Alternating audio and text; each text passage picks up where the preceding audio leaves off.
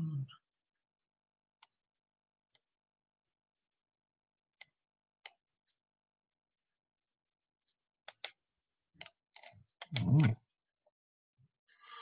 How exciting.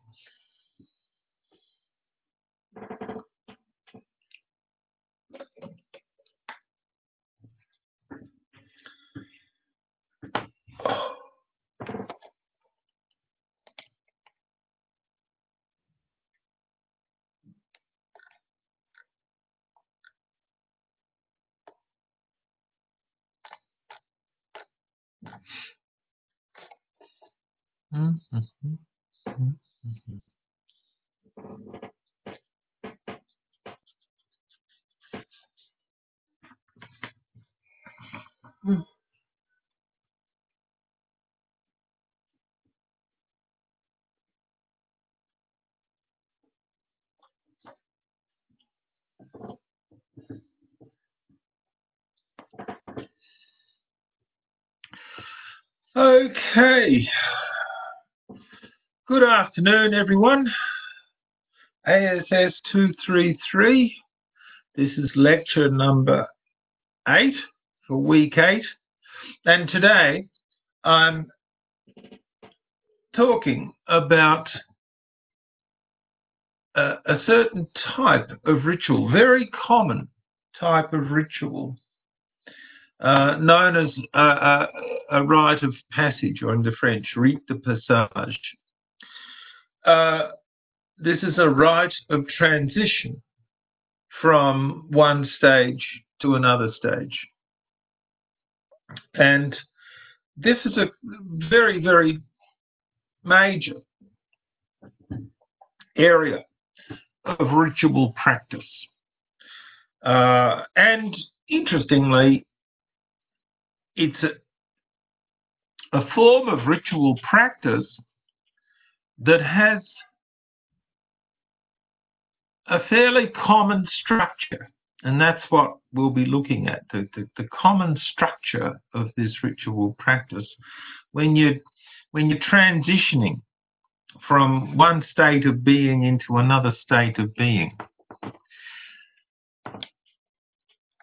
Now, I want to pick up uh, where I left off last week and where I kind of set this up, set this discussion up last week by talking about drumming um, uh, and the role of the role of percussion in um, in ritual.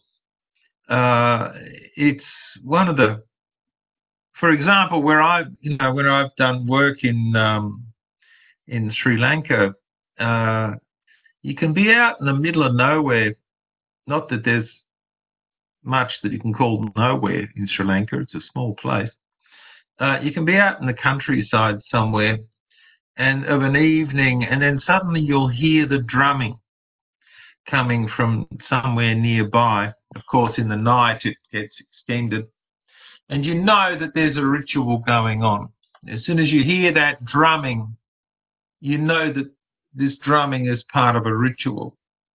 And drumming, as we learned last week, um, looking at material from West Africa, is critical in the ritual process and it's critical to its rhythm. I picked up on the idea of the, the importance of rhythm, the importance of music uh, in ritual practice, and how it is, for example, that you go into a church service, in a Christian church service, and you go in, and one of the first things that you will do in certain religions, certain um, uh, religions, is you will sing you will all sing a song. Now, whether you're talking about um, a, a, more contemporary church practice like Hillsong, uh, or you're talking about an older style practice like Roman Catholicism, they, they'll oftentimes start in this way. And so I, I'm, I want to develop on that. I'm interested in, in how it is that in ritual practice you create a separation from the everyday. And that this separation then generates its own space and time. Space and time unique to the nature of the rite itself. In particular, I, I emphasized that the music of ritual is something that you experience in your body and that critical to much ritual practice is that feeling of transformation within one's own body. Now, this can range, obviously, from uh, uh, just a general feeling of discomfort. Uh, it might be that you you find that the engaging in the ritual practice is is is physically uncomfortable. You're kneeling down, you're standing up, you're kneeling down, etc., etc or you can be transported completely and associated with your ritual practice is indeed an altered state of consciousness, uh, or more commonly referred to as trance. And so you'll find that there are certain ritual practices where the participants seem to be possessed um, and possessed by gods and spirits, as we saw uh, with the Ewe um, uh, described by Friedson in that paper. And so that you'll find that there are rituals where indeed people go into trance. You have phenomena like uh, what is known as glossolalia, or speaking in tongues is the is the is, is the common term that's used to describe it. And this is something that you'll see in certain in certain Christian religions. Um, that celebrate uh, an event known as the Pentecost. And um, but you'll also see it in a Hindu temple, uh, such as the temples where I've worked, um, and in particular uh, a temple for the goddess Kali, who I'll say a little bit about in, in, in a subsequent lecture. And there you'll find people going into trance and as they go into trance, they'll they'll start to speak. They don't speak in tongues. They don't speak some special language, some ritual language. They speak in ordinary language, but they speak as they are indeed possessed by spirits. So you'll often time, and indeed, the drumming is critical. Is critical to that process, and I've done a lot of work with drummers um, in Hindu temples talking about precisely that issue of the relationship between drumming and trance and so on. But what I want to talk about today, though, is a ritual where you often, you don't very often see uh, that kind of extreme embodiment of trance, but you do see extremes of embodiment but usually in the form of some kind of bodily mortification. And I'll explain what I mean by bodily mortification in a, in a short while. And that you see people acting on the body as part of the transformation, as part of the transition. Now, for me, just a little personal note, and those of you who are sitting up in Burwood are actually uh, Oh, well, actually, no, no. Um, I didn't get to be an altar boy until I moved to Adelaide, and uh, and when I took on the job, I got to wear a costume. I got to be up the front of the church, and I had one job. One job. I had to hang on to this set of bells with my hand, and when the priest held this white disc up above his head, above his face, and he held it up to the sky. At that particular moment, I had to ring the bell like crazy. And that was my job. Ring that bell at that particular moment. Now, the critical thing is that the ringing of that bell at that particular moment is associated with the transformation of that ritual object that the priest is holding up and indeed, why the priest holds it up is he's holding it up to heaven, towards God. And so that it, that piece of uh, white disc that is in, actually made of flour uh, and water, um, is then transformed. And in the particular ritual that I participated in growing up as a Roman Catholic, because I did this thing, this this disc, this thing called the host, uh, was understood to now be filled with the body of the God. So that when you mark that transition with the bell, you were marking the transition in the status of that object from an ordinary, everyday, worldly object, an object of the world, by which we also mean a mundane object from mundus, the world, a mundane object is transformed into a sacred object, into a holy object, uh, into an object that is, be, that is to be thought of and treated with tremendous um, respect. Uh, it's not meant to be handled um, and so on, or played with, or anything like that. And it's regarded as filled with indeed some kind of sacred power or energy. Now, the critical point is that the ritual process is a ritual process of transition, of, of, of, of transformation. Indeed, they call it transubstantiation is the word that they use for it, meaning that you're moving the substance from one thing to another. Highly, highly um, debated in the history of Christianity. There are major theological fights about what this thing is. Is it actually the body of the God? Or is it a symbol of the body of the God? And so on. And you've got major Reformation arguments about this, which I won't go into. I'm just interested in the fact that there I was ringing the bell. And that bell and that percussion is the transition that marks the change.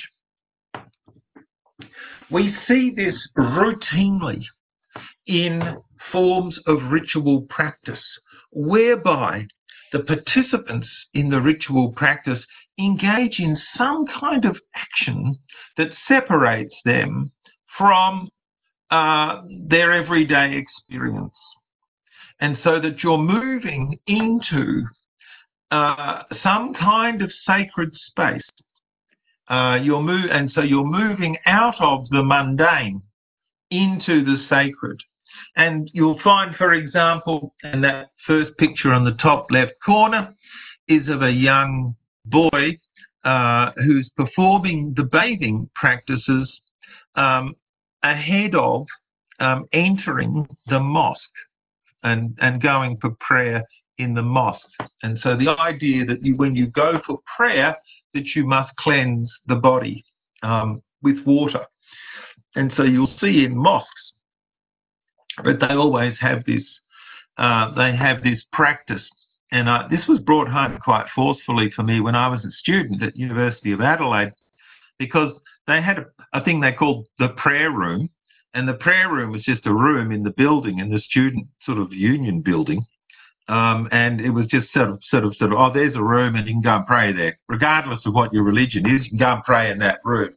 And it had no facilities at all. And I used to see this um, the, I used to see there was also some squash courts, and I used to play squash. And, and I used to, around the time when I'd be playing squash, I used to see this guy from Malaysia come in, and he'd have to use the hand basin in this toilet, the men's toilet. He'd have to sort of lift his foot up and put it into the hand basin so that he could wash his feet, so that he could go to this room. And that was all they had by way of facilities.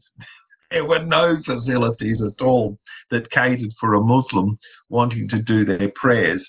And so, and I didn't pick it initially. I used to think, what on earth is this guy doing, sticking his foot into a hand basin and then plopping off with a wet foot, wearing a pair of rubber thongs, plopping, heading off down the corridor. And then it dawned on me, oh, he's going for prayer.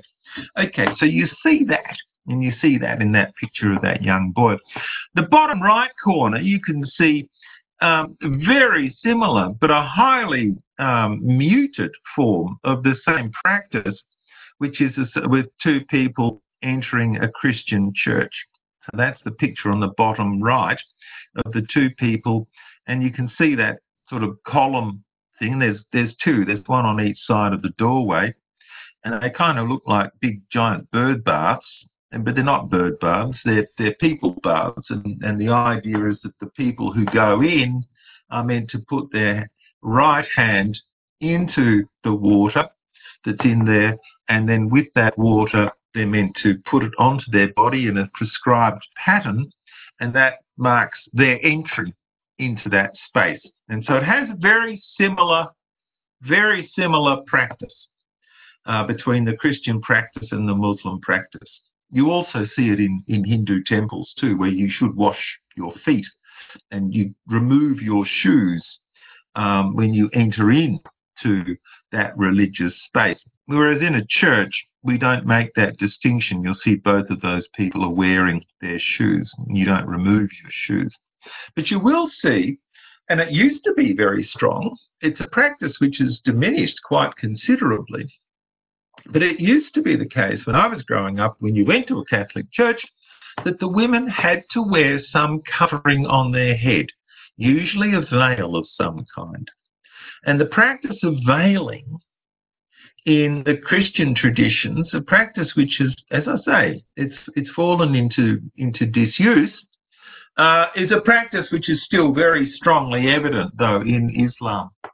And, and so there are these striking parallels, which makes very good sense because they're so closely connected, um, but something that they seem to deny. And then I'll just, but just to throw things out a little bit, I'm, I, my other picture here is a picture from now, a few years ago. This is a picture of people um, going to an awards ceremony, um, the Golden Globes. So this is for theatre uh, film um, and television, um, mainly film though, the Golden Globes um, uh, prize giving, um, and um, that's held in the US every year. And there are four women um, attending the ceremony where these awards are given out. It doesn't have religious connotations. But you find a similar process of separation from the everyday occurring with a thing called the red carpet. And the red carpet is this magical space that they walk along and it separates uh, the person from the everyday world as they now enter into the space of that ceremony. This particular photograph I've got, people might recognize as the, as in, is one of the original moments in the movement that became known as the Me Too movement. This is where uh, uh, women involved in the movie industry in the United States suddenly started to speak out very loudly and aggressively um, about uh, stopping the kinds of uh, the levels of sexual abuse that occurred in that industry and were particularly associated with one Hollywood producer, uh, but not entirely. And that Me Too movement. And what they did on that particular awards night was they all wore black.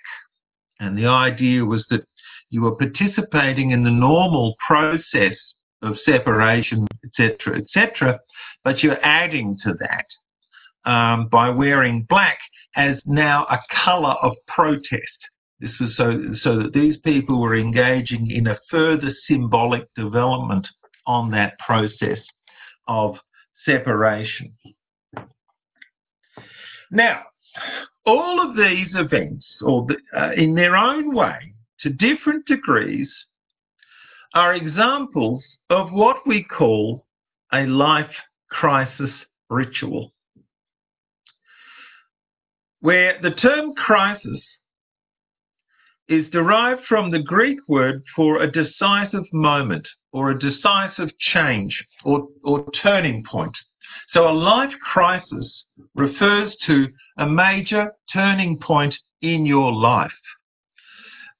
It's, it's not, you know, people think of crisis, they think, oh my God, it's, you know, the end of the world as we know it, la-di-da-di-da, we've got the pandemic crisis, we've got the refugee crisis, and so on.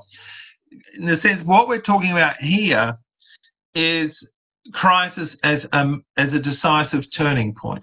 And so when we're talking about life crises, we're not talking about, you know, um, say the crisis that some of you had getting your essay submitted uh, for the unit, you know, or the crisis that you had um, dealing with an illness or something like that. These can be critically important. I'm talking about those crises which occur in the course of one's life. Now, the major life crises in the human existence are associated with birth and death. These are the beginning points and the end points in any individual life. You also have the life crises which occur within that, within that scheme of things. And these can relate to coming of age, um, uh, the, the sense of transition from, from um, childhood to adulthood, uh, the um, uh, they might involve the process of being initiated into a um, into a club or community um, whereby you you go from being a, a junior person to a fully fledged member. Um, they can involve um, getting married as a life crisis.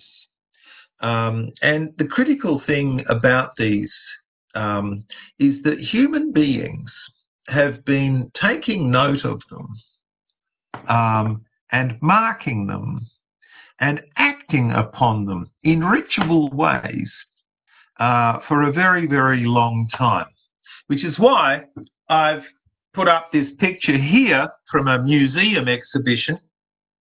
And this is a museum exhibition which is recreating, with a little bit of license, recreating an 80,000 year old uh, burial site from Iraq, okay, from Shanidar in Iraq. Now, what it shows is that this is relate. This is drawn from an archaeological site, and the critical thing about this archaeological site was that, in addition to finding the remains of human beings, and all of those human beings' bodies were arranged in particular ways. So their bodies had been lined up in the way that we see this um, representation of a body. Uh, so it's a dummy. Uh, the bodies were lined up, uh, showing how the bo- how the bodies had been set out. In addition to that, these graves from 80,000 years uh, ago also had the remains of um, uh, of pollen uh, from flowers. And so the concentration of those pollen um, around the remains of the bodies indicated that they'd been put there deliberately. And that in being put there deliberately, we can say this was a funeral. And that Neanderthal was, um, the Neanderthals buried their dead. And so they marked the transition, the life crisis of death with mortuary practices. Now you can think about that, and then you can think about, you know, you routinely see these spaces, um, uh, cemeteries. You, you know, we see them all the time. We oftentimes don't think twice about it. Um, Many of us, though, might think twice about a relatively recent practice, which we see oftentimes on the side of the road. And that's where you'll see flowers on the side of the road, and they've been put there deliberately. And they're marking a tragic um, car accident. And this is a cultural practice which I would say 30 years ago didn't exist in Australia. It's it's a relatively new practice, uh, which seems to have come into Australia largely from South America. Uh, it's a practice that you'll find was very strong in South America, Mexico especially, uh, where you'll mark the site of an accident, and this has come into um, this has come into Australian practice, and you see these sites. The interesting thing is that you'll find that they use flowers. Now you can ask yourself, oh, okay, now why do they use flowers for doing that? What is the nature of the symbolism of the flower in these particular life crisis rites?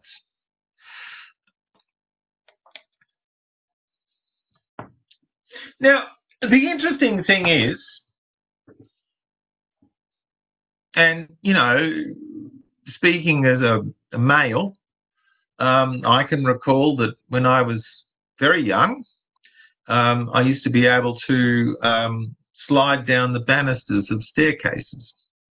So I could throw my leg over the banister of a staircase and I could slide down the staircase. And, um, and then one day, uh, I discovered that I couldn't anymore because it hurt. And something was going on. Um, something was going on down there in my nether regions so that my testicles were misbehaving, if I can put it that way. And uh, not long after that, um, hair started growing in very strange places. Now, for those of you who are male, uh, I think you'll think, oh, yeah, this sounds familiar. Um, and people started making comments. Oh, his voice is dropping. Oh, listen to that. Oh, how cute.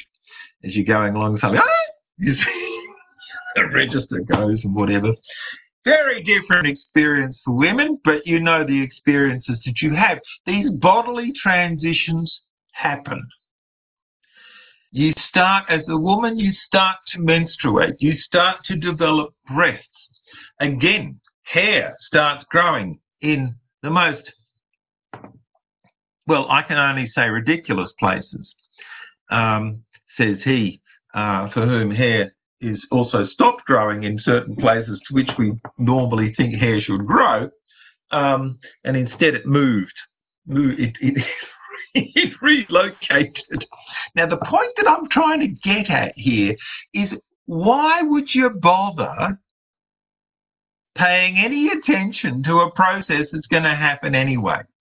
Life crises happen. You get born, you grow up, you go through adolescence, you die. Okay, so it's so normal it's almost as normal as going to the toilet. How come we go through these elaborate processes of celebrating the life crises in, in, in our lives when they just seem to happen anyway? The critical issue is that yes, they just seem to happen anyway, but they take on the attributes of being chaotic the feeling that they can go in any direction. We are in this strange condition where we don't know if indeed we are going to make it and become an adult in the way that we thought. It's that chaotic potential which is associated with the life crises which says, you know, it's not as inevitable as we might have thought. And so we'll act upon it anyway. Now, some people take that, some societies and cultures take that issue up far more problematically than others. In the Sri Lankan society that I know, for example, when a young girl starts to menstruate for the first time, she will go into seclusion to tell mum and mum will shut her away for three days uh, or thereabouts. And at that point, the family, the parents of the girl, then hold a party.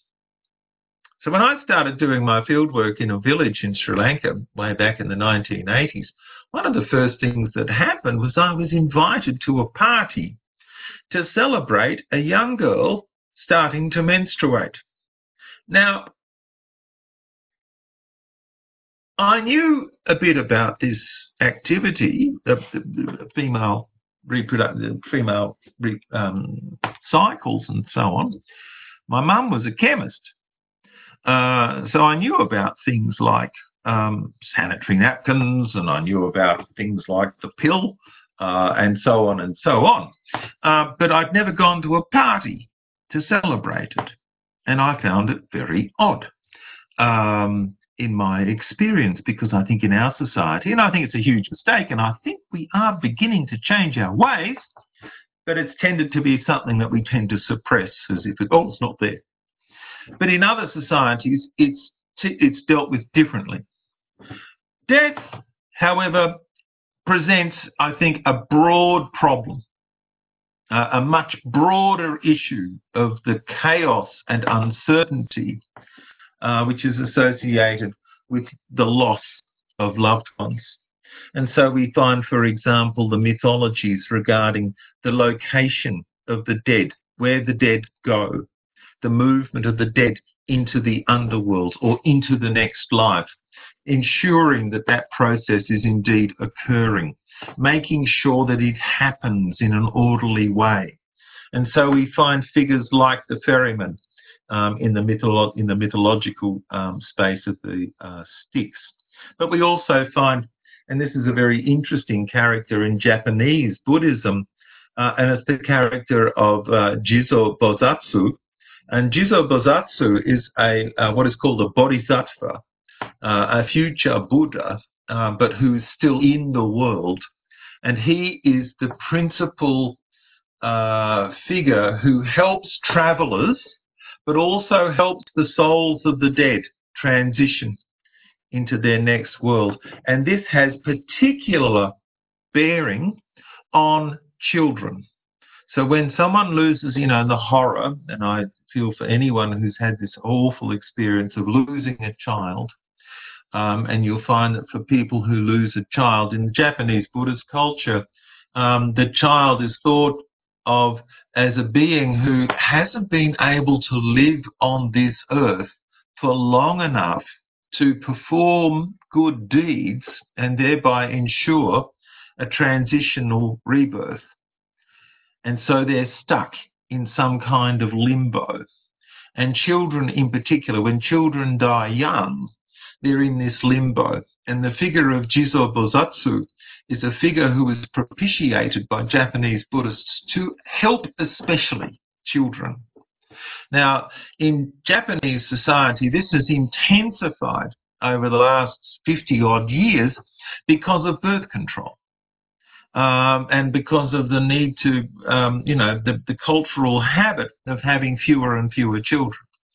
Um, and then associated with that, uh, engaging in terminations of pregnancy. And these terminations of pregnancy in Japanese culture are, are, dealt with by many people in a very, very serious way because they're thinking about the soul of the child.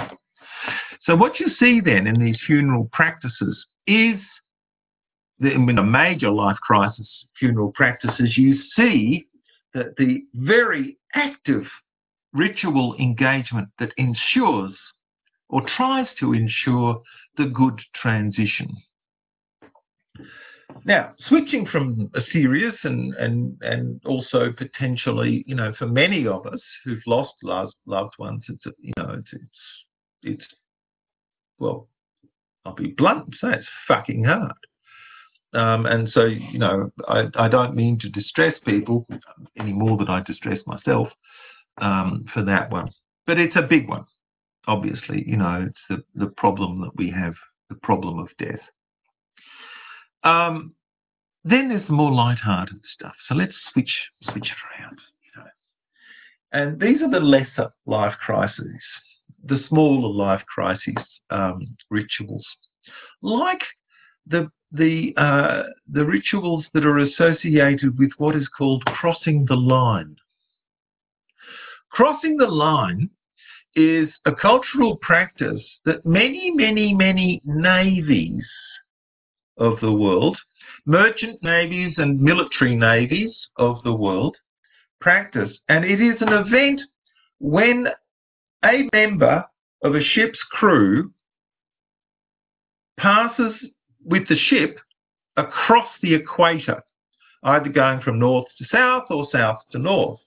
But the very first time you ever cross the line on a ship, that's regarded as a major significant event. And when the ship crosses the equator, the crew will make a performance uh, to and initiate all of the newbies, all of the people who've never done it before are initiated. And so a couple of the crew members will will will take on the characters of of the old man and woman of the sea. Um, and so you, you'll get it buys into ancient Greek and Roman mythologies about the figures of the sea, like Poseidon and so on, and Neptune, and uh, and they become gods in this event, and the newbies, the initiates who've never done it before, have to um, become the servants and slaves of the um, these crew who are the characters uh, now presenting as the old man and the old woman of the sea.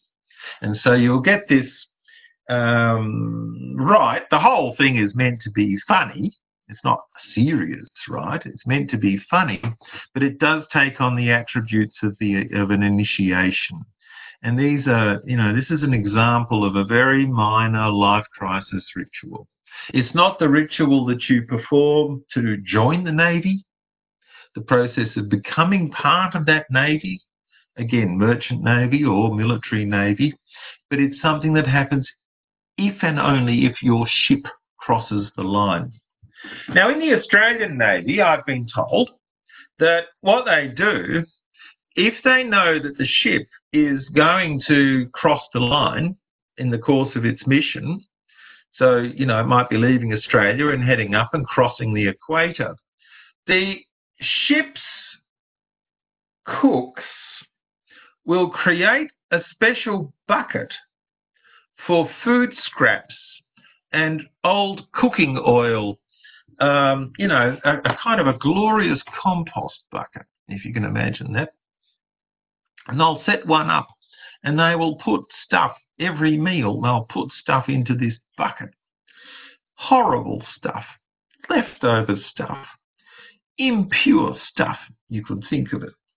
And then when they have the crossing of the line ceremony, all of those crew members who are the initiates are all required to consume from the from the bucket of horrible things. So the whole idea is that they are totally debased and rendered into abject beings.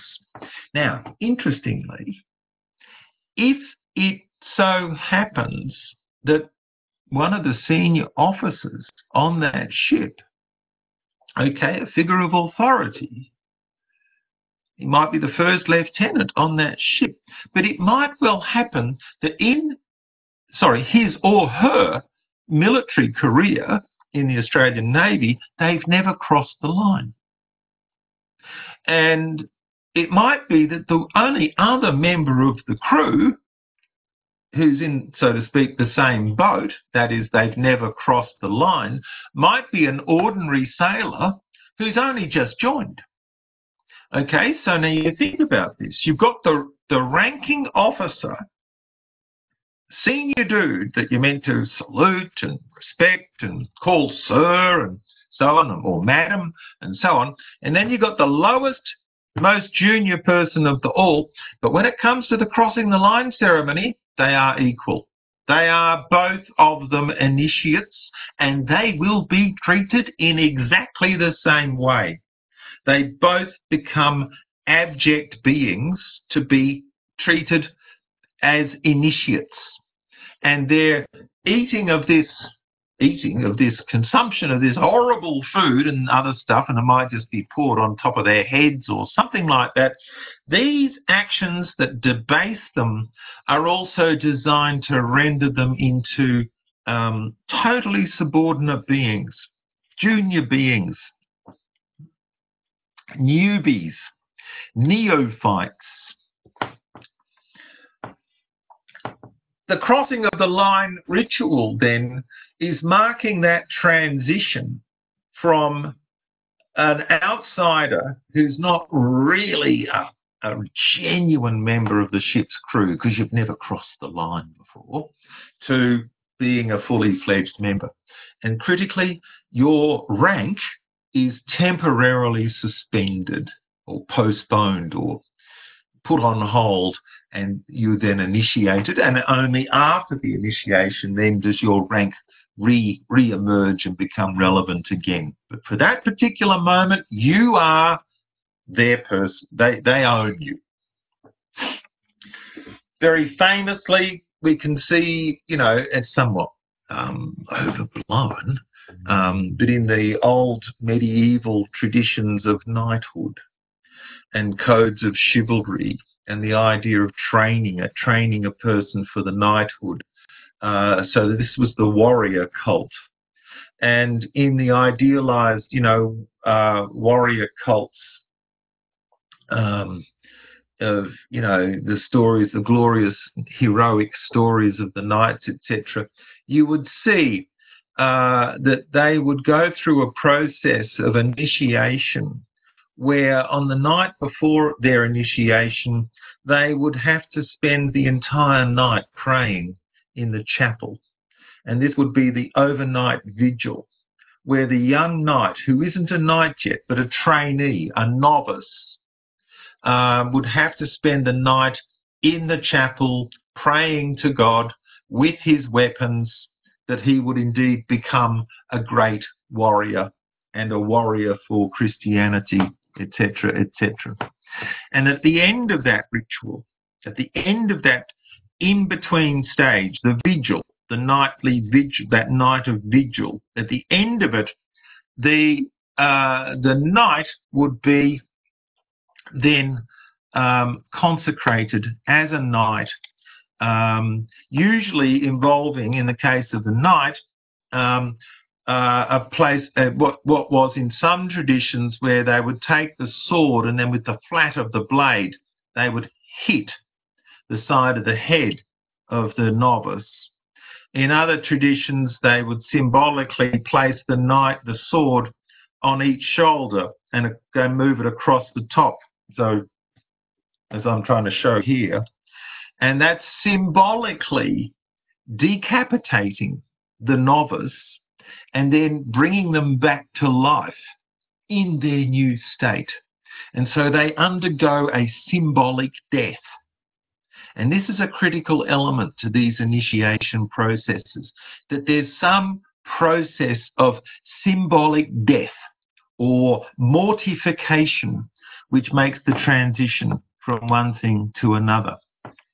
And associated with these, we find all manner of bodily modifications in initiation rites.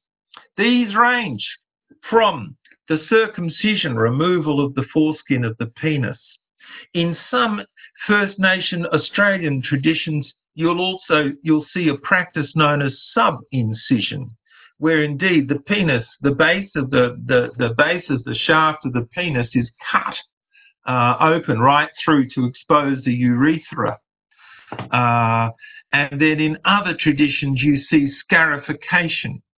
And um, some of you might have noticed, for example, with um, with people from South Sudan who are now living in, in Australia, you might see some of the men, uh, not the younger guys usually, because they've they've never been of the practice wasn't wasn't available to them. But you look at some of the older guys, you'll see horizontal scars on their forehead, and they've been through an initiation ritual where there's the scarification. So they use a blade and they cut these scars on the on on the forehead.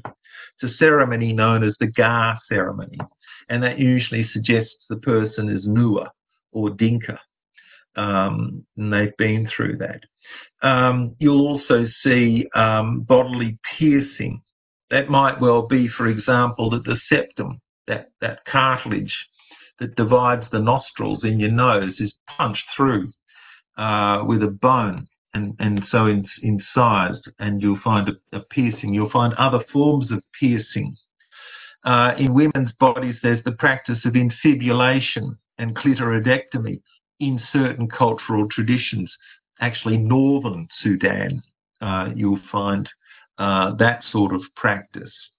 Um, and so that these these are bodily mortifications that transition the child from uh, child into adult. Uh, then you'll find in other practices the bodily mortification involves physical beatings, teeth filing. Teeth filing is common, was common, um, still maybe, I'm not sure, in Bali, for example. You'll also see traditions of, of tattooing. Um, and and um, where the tattooing is part of the process of initiation. In some male initiation um, practices, in organized male initiation practices, it, it's particularly in many parts of Papua New Guinea, uh, you'll find um, forms of ritualized homosexuality, whereby the young initiate um, is required to ingest the semen uh, of an older initiated male, or um, the older initiated male ejaculates the semen and it's rubbed onto the body of the young initiate.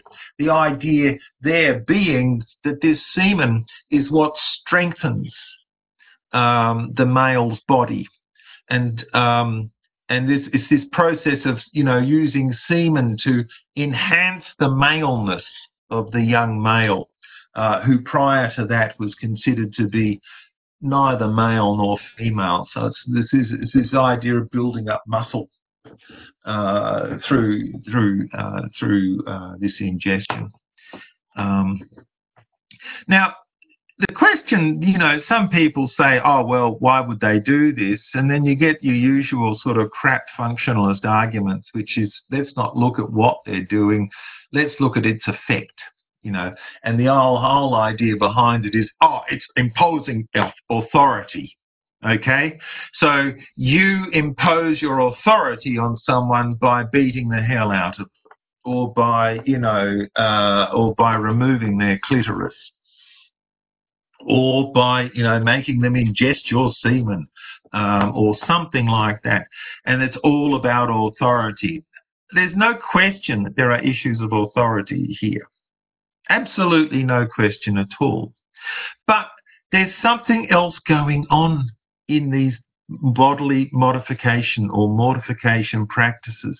And what's going on is the act of transformation. It's the act of transforming the body that is critically important in these initiation practices. You can see this, for example, in the US Marine Corps boot camp. Now, if you've never seen a film about a US Marine Corps boot camp, you, you can see it actually in Kubrick's film Full Metal Jacket. Uh, but you can also see it on these YouTube clips, um, which I must admit, I, you know, speaking personally, I just say, I don't think I would have made it as a US Marine because I just would have been laughing. Um, because these people, this is you, what you can see in these Marine camp boot camps you can see the origin of uh, certain types of metal, um, death metal singing. Um, and what amazes me about these people is that they scream and shout at each other for about six weeks. Um, and um, and I've looked, I've got the link up there. Check out this boot camp. And here's a piece of exegesis from it where one of the Marine drill sergeants says they will be broken down and rebuilt from the ground up.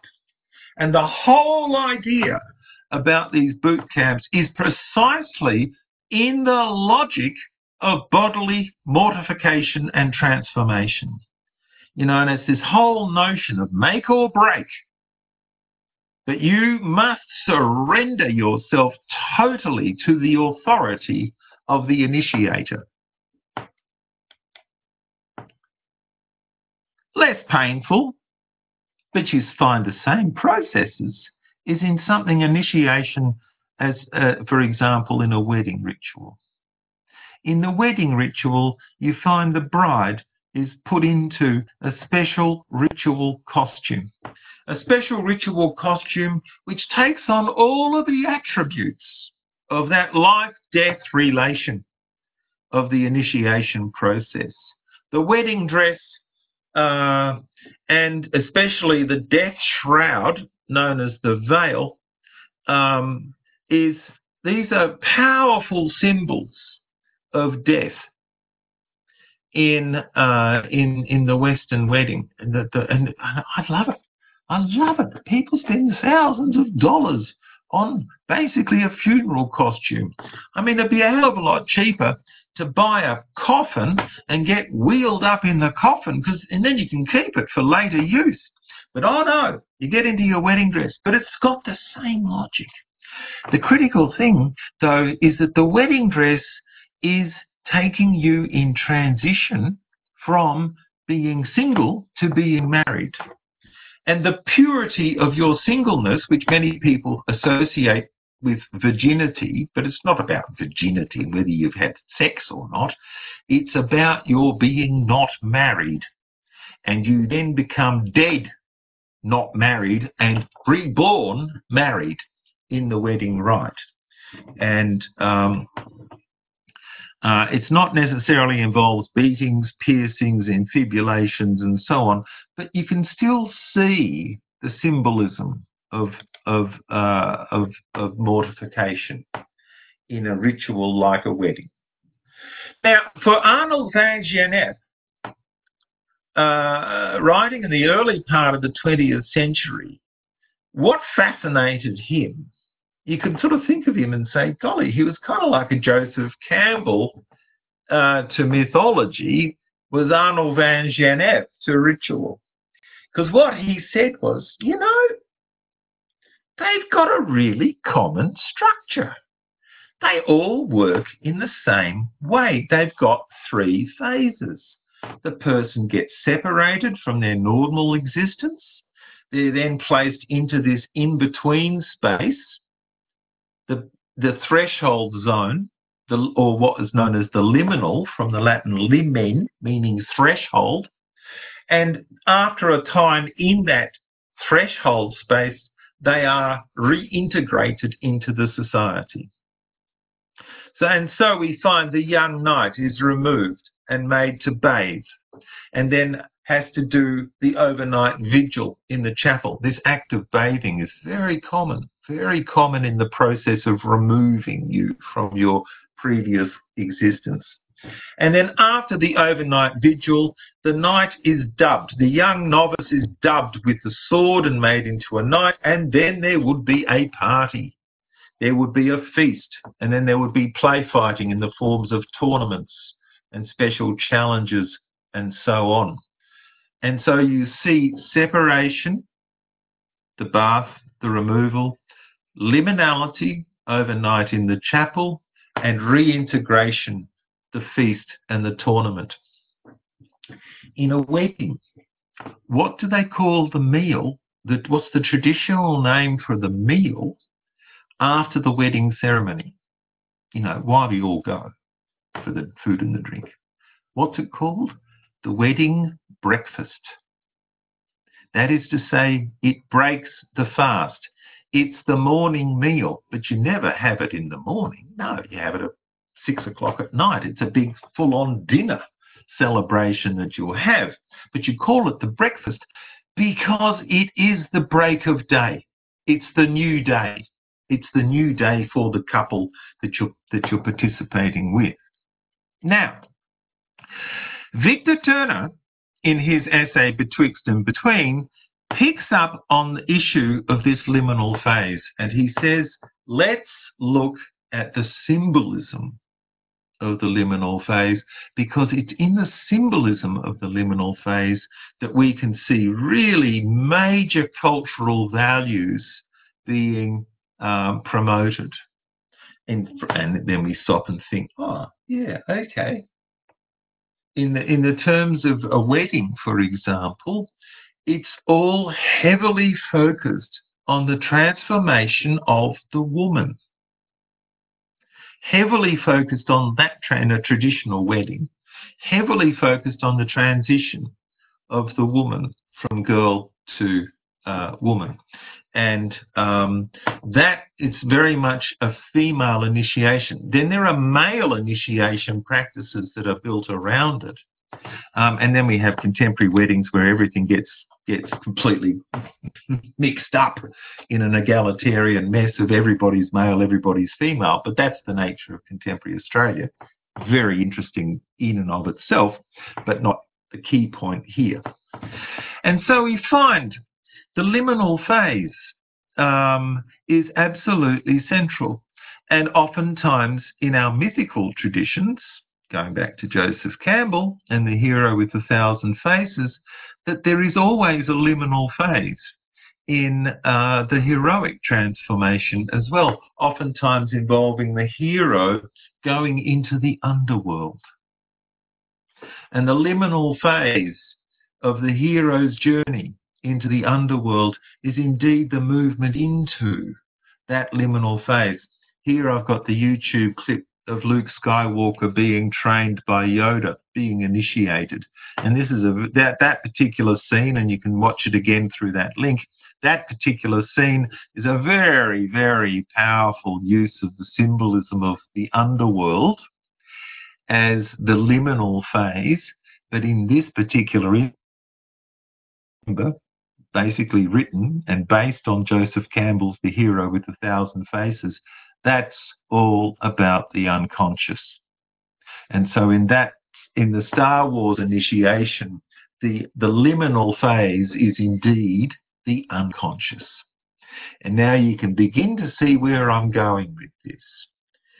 That we're seeing the confluence of myth, the abyss, the chaotic, and the liminal and that they all share attributes in common and that they're all part of creating the creating origins or re-originating and that rites of passage are precisely rites of renewal that pick up with pick up on the concept of the chaotic abyss in myth but now they transform it into ritual practice and then just as an aside, and my last point, almost almost last point, um, you find also uh, heavily um, involved in uh, in life crisis rituals, um, heavily engaged, heavily invested in life crisis rituals, are forms of organisation that Erving Goffman referred to as the total institution. Total institutions uh, places like prisons, army boot camp or marine boot camp, um, but also hospitals, especially mental, um, mental hospital or psychiatric hospitals, which is where Goffman did his famous piece of study for a book called Asylums. And this is where he developed his concept of the total institution. In a total institution, you are completely subject to the institution. You have no freedom to be yourself. You are a being of the institution. There, and as that Marine sergeant said, there is no I at boot camp. You are, you are not a person anymore. And you find in total institutions, in modern cultural practices, total institutions like prisons, ships, boot camps, etc., they all use the logic of initiation and ritual transformation. They all use that same logic, oftentimes associated with certain types of brutal bullying, um, brutalizing, hazing, uh, and so on, as part of the process of breaking the person down and then rebuilding them as a new being. And so we find the liminal is always around us as that chaos of eternal recurrence.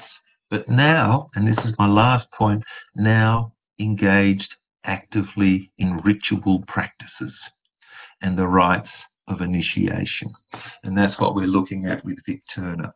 So when we study the liminal, when we're studying liminality, I want us to think about how we are studying forms of practical chaos, if I can call it that. Okay, that's my lot for today. And I will speak to people in seminars later and tomorrow and tomorrow and tomorrow. Okay, all the best. Bye bye, everyone.